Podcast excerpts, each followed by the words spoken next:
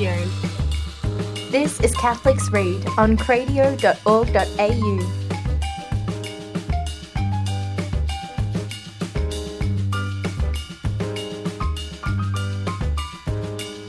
Hello and welcome to this episode of Catholics Read. I'm Luke, And I'm Kiara. And I'm Victoria. and this week we are reading the Communist Manifesto, or as probably should be titled, the Manifesto of the Communist Party. This is the English edition, 1888, edited by Frederick Engels. That's the one we were reading anyway. Yeah, I yeah, don't yeah, know yeah.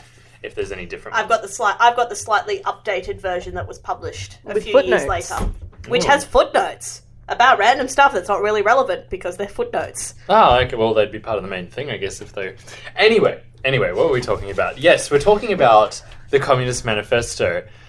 Um, Kiara, what's the Communist Manifesto? The Communist Manifesto is actually a speech. So this, I, I, we were ta- we were discussing this before we started recording, and this confused poor Victoria greatly as to what why the language was the particular way that it was. And now it ma- now that I told her it was a speech, it makes a lot more sense. So it was a speech delivered by Marx to a bunch of English tailors of an evening in 1850 something in London. Very, very specific bunch of people. And basically, this is the first sort of written record we have of the principles of communist, what you know, of uh, Marx, what what Marxist Marxism, communism. Marxism, which then grew into the political form of communism a bit later.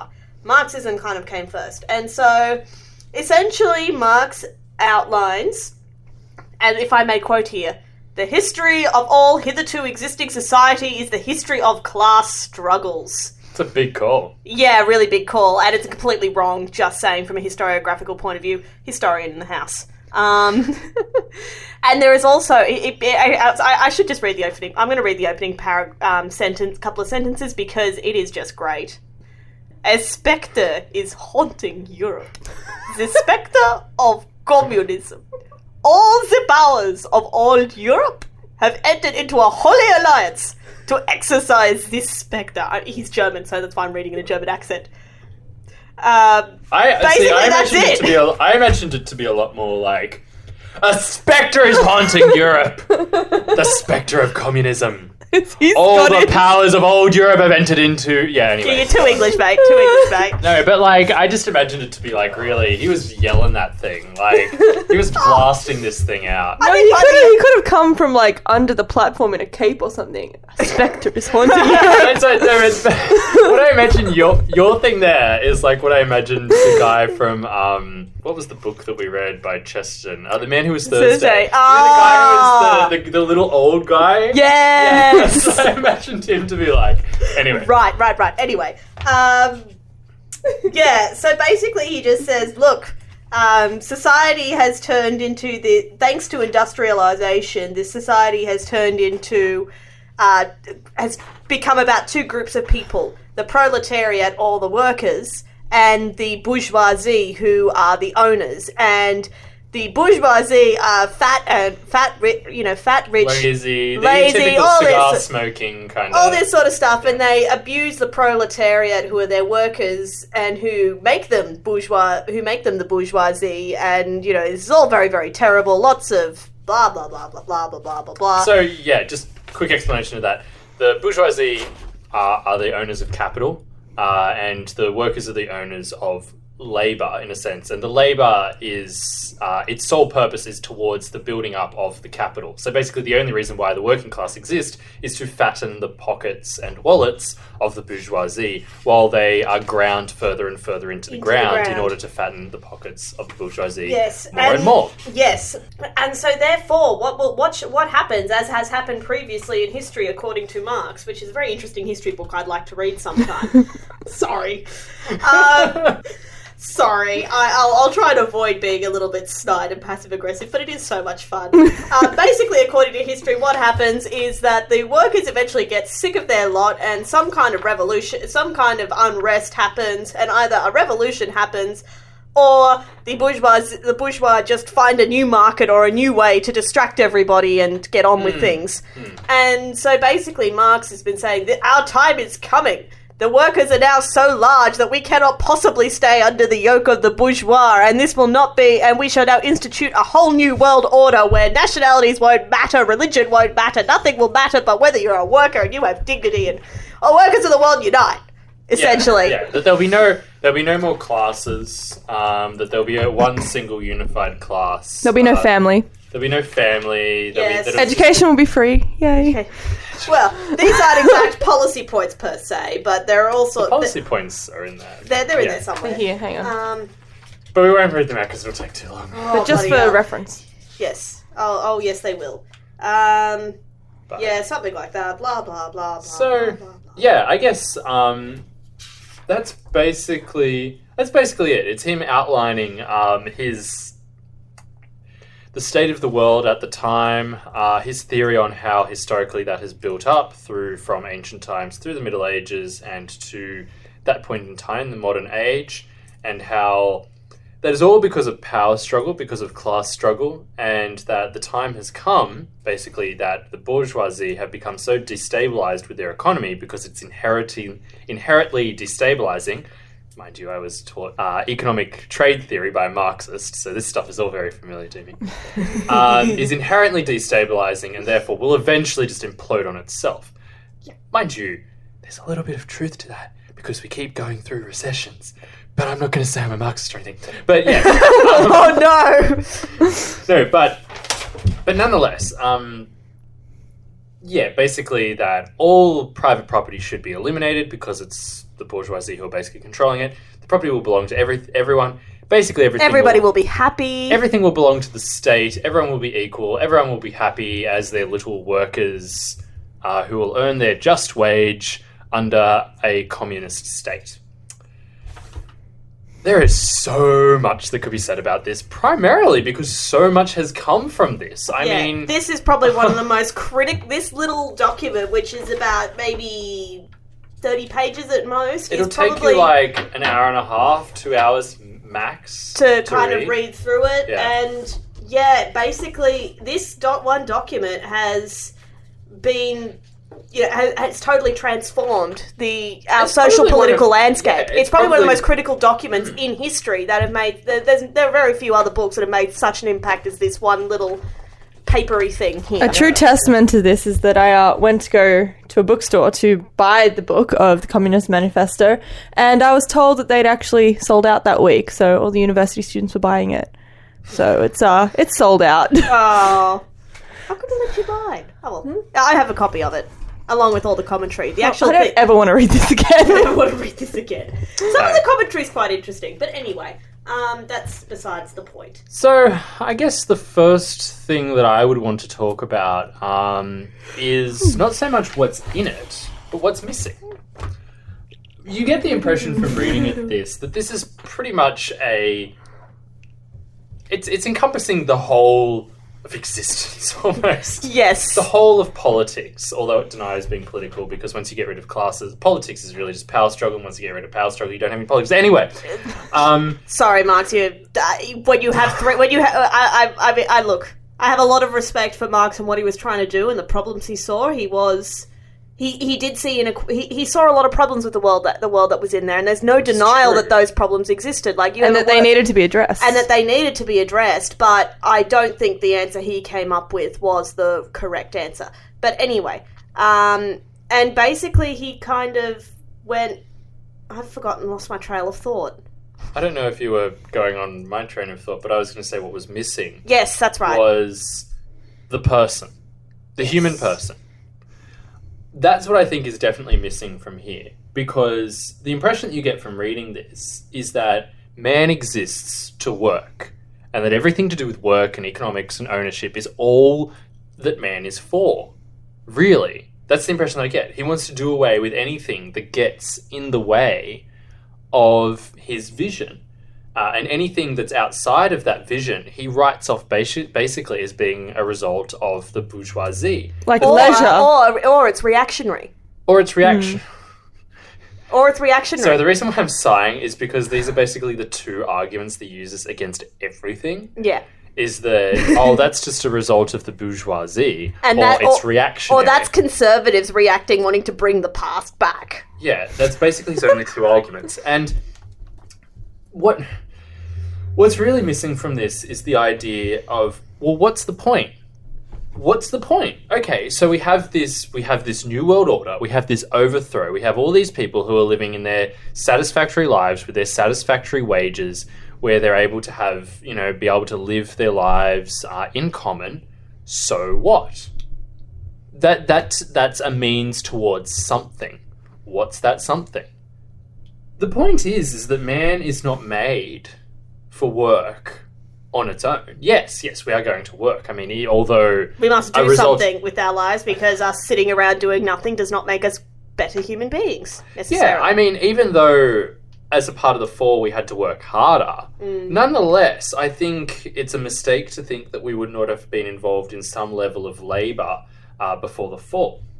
Now, something that uh, I think it's Josef Pieper speaks about quite a bit uh, in his addressing of, of communism and Marxism is that man is made primarily not for work but for leisure. Leisure. I'm not being American here. Leisure.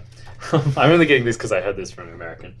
Um, and that is what man is made for is to improve himself whether that be through study whether that be through um, through relationships Or that be- play, or which is one of the fundamental. parts goods, of being is it? human Yeah. it's one of the fundamental parts of being human and this completely misses that like Mm. it, it has nothing in there about that everything is geared towards industry apparently everyone's going to be happy but i don't even know if happy is the right word they would be living a satisfactory life they wouldn't have any hardship but they wouldn't really have any They wouldn't. They wouldn't have eudaimonia, is what he's saying. They wouldn't be flourishing in their most. Oh, quick word. They would. They would not be flourishing in their most um, fulfilling way. That's what you Yeah, mean. that's, that's pretty much it. And that is what I think is the fundamental problem here is that although he identifies correctly problems of his time, that class struggle is a problem. That it may not be a consistently historical problem, but it is a problem in that when you have rich getting richer and poor getting poor, poorer, that's a problem. Hmm. Now, the solution is not necessarily to annihilate the rich and that everyone kind of lives in a. hippie commune type thing. It's not even a hippie commune. It's I know, a hippie commu- commune. yeah. That's and I mean that's that's the fascinating thing about it is that he writes off culture, he writes off the family, he writes off pretty much everything that's not geared towards labor as being just a part of the of the bourgeois culture, of of the bourgeois, Including mentality. religion, by the way, which We're not a fan of. Again, again, it's it's so much like I keep I keep on. We're gonna it's gonna be keeping going on back to criticisms of this of this text, but there's just so much hand waving that goes on in this text. Like there's just so much the, the addressing of religion that he has in here at some point. I missed that. Um, in his he doesn't address religion per se. He addresses this kind of um he calls it clerical socialism. So that is like priests sticking up for the poor. And he writes this off as I'm just trying to see where he puts this.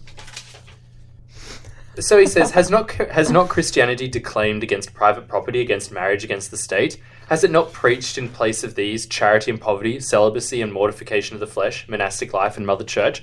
No, no, no, it hasn't. But anyway, we'll continue. Christian socialism is but the holy water with which the priest consecrates the heart burnings of the aristocrat. Now, that requires a little bit of context. Um, what he means by that is that really the purpose of religious charity is just to make the rich feel better about themselves. yeah. Um, and this is something I think Marx talks about outside of the Communist Manifesto, which is just a complete ridiculous reading of Christianity. Look at people like St. Fr- uh, St. Francis of Assisi, who was part of the bourgeoisie, I guess you could say, although they didn't exist at that point in time, who he would consider Well, he was be part of the that. wealthy, the wealthy upper class. He was the son Part of a the middle merchant. class, yeah. yeah, a cloth merchant. He was very, very well off. when you look at the great saints throughout Christianity, the greatest saints throughout Christianity and Catholicism have been people who have given themselves completely to the poor. They haven't been making rich people feel better about themselves. In fact, they often challenged rich people They often challenged to make them, and made them feel bad about themselves. Can you say that about Blessed Mother Teresa of Calcutta? Yeah. The woman who went to India and basically got people off the streets who were abandoned and were dying and helped them to die comfortably. Can you say that about her? No, you can't. And so, anyway, what was my point? What was Take a point? breathe, breathe, breathe, breathe. the, the person. And so, yeah, I think that's really the primary thing that's missing here. And in fact, it's the primary thing that's missing from most modernist economics, that includes capitalism, Mm-hmm. is that it treats the person as a unit of production, which Marx criticizes. But and then I does the same thing. and then does the same thing. And that I think is one of the fun and and that is why this sort of document as a prescription for political activity is inherently flawed because it's so contradictory and self-contradictory. Hmm. It's like it says one thing on one hand, which is like, "Woo, yes, I agree with that." Like some stu- some of the stuff in you know some of the the, stuff. the, start, the stuff at the start's quite good, I think. There's some Yeah, histo- and- there's some historical problems, as you mentioned, but in identifying even today problems that we have in our society, where you have the rich getting richer and the poor getting poorer, still spot on. really relevant. Still really relevant. And I think someone in the 1990s talked about, I've forgotten what his name was, but he was a political theorist, and he was talking about the spectre of Marxism. Even though communism, as, a, as an ideology, as a system of government, has been resolutely proven to be a failure, um, because Marxism is still so influential. Marxism is still so influential because it still asks those really relevant questions. What is going on? Why are the rich getting richer and the poor getting poorer? Why And why is there that-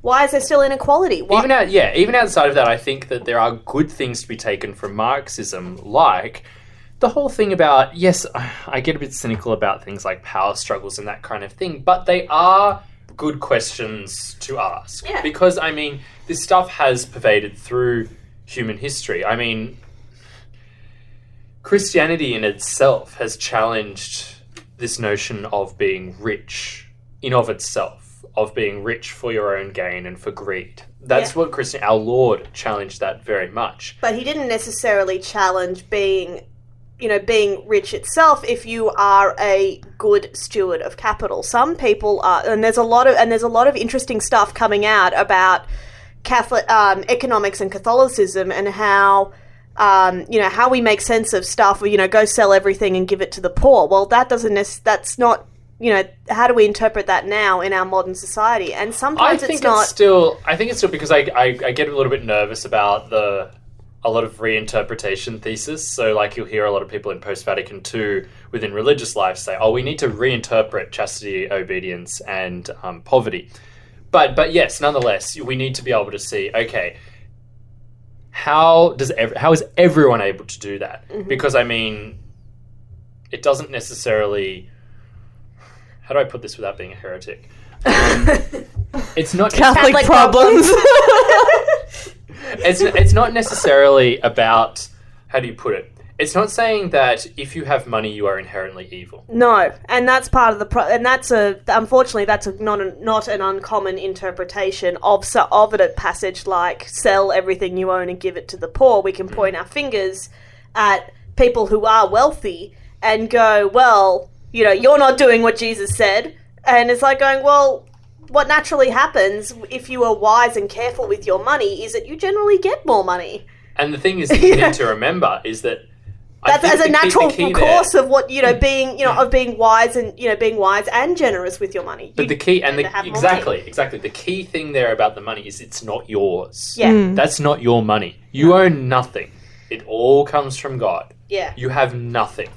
And I think that's the key thing to us living in a Western society where, let's face it, we are all so rich compared to most other people in the world. yes, We we have are. got it If you have a really good. university, if you have a university degree, you are in the wealthiest two percent of the global population. Hmm, hmm. Fact. So yeah, I think that's we need to we need to keep that in mind is that remembering that yes, okay, as if you're a layperson and you are called to that life of earning money to provide for a family, you need to have that constant just trying to think of a word to use for it. Um I guess distance. Distance probably isn't the right word. But Detachment? I- I- Deta- yeah, detachment. Detachment from monetary goods. Yeah. In a prudent way, you don't be stupid Yes. about the money, but you be um, yeah, prudence. The the best word I can think of, in fact. And- prudence, and temperance, detached. Yeah, prudence tempered by generosity, I think, is the key there because you still need, you know, generosity is great, but if your generosity to the point where you give away the mortgage payment for the month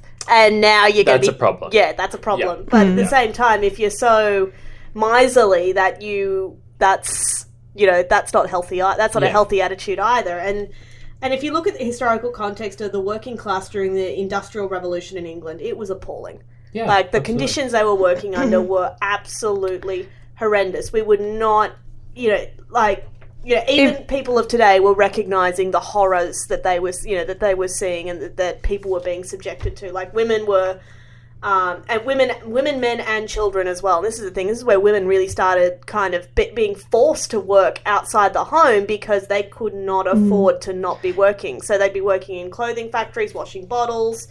And another another funny funny fact too about the time: if the men went on strike, what did the factory workers do? They hired women to come do their jobs. So there are actually all kinds of songs about girls coming in to to do the men's jobs because they were busy being on strike. And the women are going, "How can you be on strike? We need to eat." So they would go and eat. And this was not ignored by the, I suppose, the writers of the time either. Uh, if you if you'd like to read a, maybe a story about this sort of context, I'd recommend Elizabeth Gaskell's North and South, which deals with the uh, cotton cotton manufacturing up um, in northern England and about the union strikes and the women coming in, then bringing in Irish because they're cheaper labor and the exploitation and uh, the relationship between the, the workers and the and the masters, and it's just very interesting. So check And- that one out if you just need to get a bit more context. And the other one too is um, Charles Dickens. Oh course. yes, Charles Dickens, of course. Any one of his any one of his novels. Who was a he was a great commentator on the time uh, at the time of what was going on with the working class. And so you know, and so what Marx is trying to do is saying he's saying that capitalism has taken away the dignity of the worker, and now he's going communism will give back the dignity of the worker by working for the state. You know, like, and you know, you're going to be doing the exact same thing, but you're not going to be doing it for that just owner. You're going to be doing it for the state instead. his ju- but his justification is that the problems occur because of class warfare. If there are no classes, you have no class warfare. Mm-hmm. No problem. Now, the key problem I see in that, and I was bringing this up before with Victoria, I'm not sure if I brought it up with you, Kiara, is that, okay, let's just assume that we have a society, we have a new world order, we have all one class, right? Okay, well, there's going to have to be people who make decisions about about this. The state doesn't just operate, you know, as a as a kind of hive mind. Mm. this is what we this is what we saw in Animal Farm. Exactly, mm. exactly. You need to have Throwback. people who who manage these funds, who manage the society. We could say they're let's just call them pigs. I don't know. Let's just call them that. you now have a new class. because they require more education, they require certain technical skills that other people wouldn't. They are generally going to, you know, they're going to be a whole new class They're going to be the ones controlling the money, and mm. let's face it, people are greedy. Mm. People are going to do it. I was saying to, saying to and, and this, is the, this, is before- the, this is the lovely thing that I love about what, what. And again, this goes back to Marx ignoring the human person. What he forgets about when he forgets about the human person in this ideology, he also forgets that people are not perfect. Whatever system you make or invent that is going to be solve all the world's problems, it's great until you get people involved. Any system like i mean winston churchill had this great saying democracy is the worst form of government except for all the others we've tried. Um, and it's so true because there is no such thing as a perfect political economic social system because people are involved and we're not perfect And you have a- Because you of have a the look- fall. Ex- Exactly. Gotta put it out I, I there. Will, I will. I will put a bookmark on that and come back to that straight after I say this. But when you look at, correct me if I'm wrong, Kiara, but when you look at all of the um, societies that have instituted communism, not just socialism, communism, they've all ended up being either tyrannies or oligarchies. yeah and they've all ended up That killing makes no sense. la- I thought there was no classes. Like, why? Why is that? Returning back to Victoria's point, um, is that the problem, and this happens so much, like this happens so much throughout history, and that is that when people fail to see that the root of the world's problems is original, well, humanity's problems is original sin, when they replace it with something else, whether that be class struggles, whether that be power struggles, whether that- Gender gender divides. gender divides, whether that be uh, chemicals in brains, whether that be, you know, whatever it is that people decide to replace original sin with and become fixated on that, you completely miss the entire point. The problem is not. It's a bit like what we were saying before about how inherently having money will make you an evil person. Apparently, inherently having capital and controlling a group of people to help create that capital will make you inherently evil. Says who? Like, why is that necessarily it? It's we sort of went through this with I think it was the ones who walk away from Omelas with the dilemma mm-hmm. Mm-hmm. where you're looking at it wrong. You're looking at it wrong. Take a step to the left, take a step to the right. Look at it from a different angle. Look at it from the angle of original sin. Look at it from the angle of sin and that there are things of this everything in this world can be used for good or it can be used for evil it's not as though there are good things and there are evil things it's the way that we use them maybe i haven't quite thought that through maybe that was a heretical statement i'm not sure No, but no, I think you're. I think you're. I think you're on the right track there because at the you know I don't think I don't think there is anything in this created world that is inherently evil because God created the whole Exactly. world. So he we had a lot of we had a lot of debate about that in the first years of christianity like, Yeah, and so and that and so you know, and including human beings. I don't think there is such thing as a bad human being. People can do terrible things, and I have seen the product of. Um, you know what happens. I mean, particular. I mean, a classic example would of you know a particularly communist ideology was the Cambodian genocide, and that is where basically um, Pol Pot in Cambodia and the Khmer Rouge decided to create an agrarian, communistic, utopian society, and they took and they basically killed all their bourgeoisie, so all their doctors, their lawyers, their shop owners. You know, if you owned anything, you know, or you and you were either shipped off to a farm and starve and would end up starving to death because the economy could just totally collapsed and couldn't, you know, all sorts of mess. Or you were put in jail and shot and tortured and killed, and you know, two million people died. Hmm. Two million people died. That's and that's and that's what and all that's what because of this. yeah All because of this and people. miss- when when you miss the point, when you don't look at sin as being a problem, when you look at something else as being a problem, or you define something very specific as being sin. Now, we're very close to finishing, but something that I wanted to finish up on was um, Victoria made a really good point uh, when we were discussing this. Was that it actually makes a lot of sense when Kiara pointed out this was a speech to like-minded um, to like-minded communists. fellows, yes, comrades, Comrades. comrades. comrades. He didn't use the word comrades. no, that came That was later. a Russian thing. Um, to like-minded comrades, uh, is that it's very in this. This whole thing is very insular. It's like I feel like when I'm stepping into this, reading this, I feel like I'm overhearing a conversation. He's not speaking to me, and so something that we have to remember, and I'm very mindful of this in the fact that we're here yelling about this and being frustrated Yeah. with it and that kind of thing, is that as Catholics, we need to remember not to get into the mentality that this document's in. And what I mean by that is that, okay, yeah, that's fantastic what's being all said in this, and, and they're saying lots of things, and they're discussing these things with each other, and but it seems that a lot of this is not really based on the real world um, and the real world is how it is. And we need to remember as Catholics to always remember not to just stick around in our studios in our little bubbles. and discuss these things and yell about these things and talk about how terrible, as Marx does here, how terrible everyone else is and how enlightened and fantastic we are because because we are because we are enlightened and fantastic. As Christians, we need to go out and engage with the real world. We need to go out and spread the good news. And that might be walking onto a university campus with a big with a big sign saying, "I am not a communist. Come argue with me."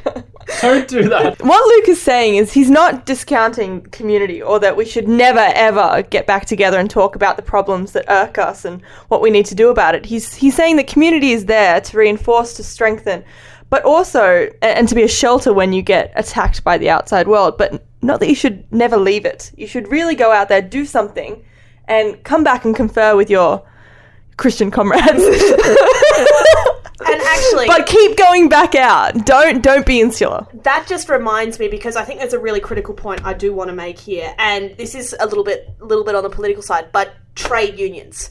Hmm. Trade unions are off, often have a lot of ties to Marxism and communism, and for good and for you know unsurpri- unsurprising reasons. But let me tell you something: trade unions are not a Marxist idea at all. Rerum Novarum very much, which is Pope Leo the Thirteenth, I think, very much encourages trade unions. and trade unions were an absolutely critical you know trade unions actually got workers their rights not communism at the end of the day The trade unions got the ten hour day, didn't they? yeah they got the Which Which is which which he every si- references. every single wo- every He blames on the bourgeoisie. Eh, but um every every single point on that thing was fought for and won by you know trade unions by ordinary workers getting together and organize and getting you know having a unified voice and saying this is what we want and we are not going to work for you if you don't if you don't do this and it was a and a lot of it was based and a lot of them were in in, Austra- in the Australian context the Labor Party was built off the trade unions the trade unions were built to fight for the rights of the Irish workers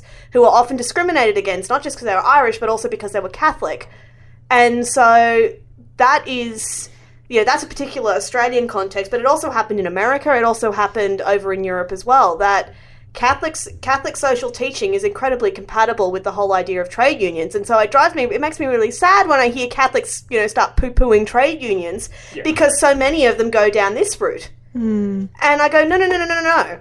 The She Pope says trade document, unions are by the way. good, you know, because they so, they go down the communist they go down the communist route, and you know, and we shouldn't do that because they've been an incredible part of our history and essential, effectively, for the functioning of the modern economy. And it Actually, goes it, go, it goes back to that we can't look at the problem the problems of communism and say therefore capitalism is the answer. They're both problematic. Yeah. The church rightly says that they are both problematic because they both view They both do the same thing. as a unit of production. They tear down the family. They tear away man from leisure. They tear away man from God, essentially. And, and- capitalism does that just as effectively as communism Exactly. does. It's Hudge and Gudge, as G.K. Chesterton would say. Hudge and Gudge. Hudge and Gudge. They're That's working great. together because they both essentially do the same thing. But anyway, that's all we have time for today. Um, so next week we will be reading The Wife of Bath's Tale, uh, which is a tale from the Canterbury Tales by Geoffrey Chaucer. So we're retor- returning to the ye old medieval. Please don't ever did say that again. It's not ye old. And I'll actually have things to the say because, Oh, quite I- frankly, this was hard this week. Shall we? We shall go back to the reactionary time, to the reactionary's favourite time, the Middle Ages. Sorry, had to. with- The time of aristocrats. Yes, And time of serfs aristocrats and- and lords and serfs and oppression. oppression. Sorry. We won't be discussing any of that though. No. Or maybe we will be actually. Anyway, anyway. it depends. Anyway, that's what we'll be reading next week. Uh, the Wife of Bath's Tale. Um, it looks interesting.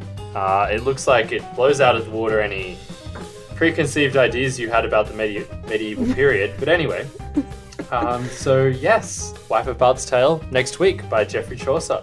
So we will see you then. Bye. Bye bye. Bye. That was an episode of Catholics Read from cradio.org.au.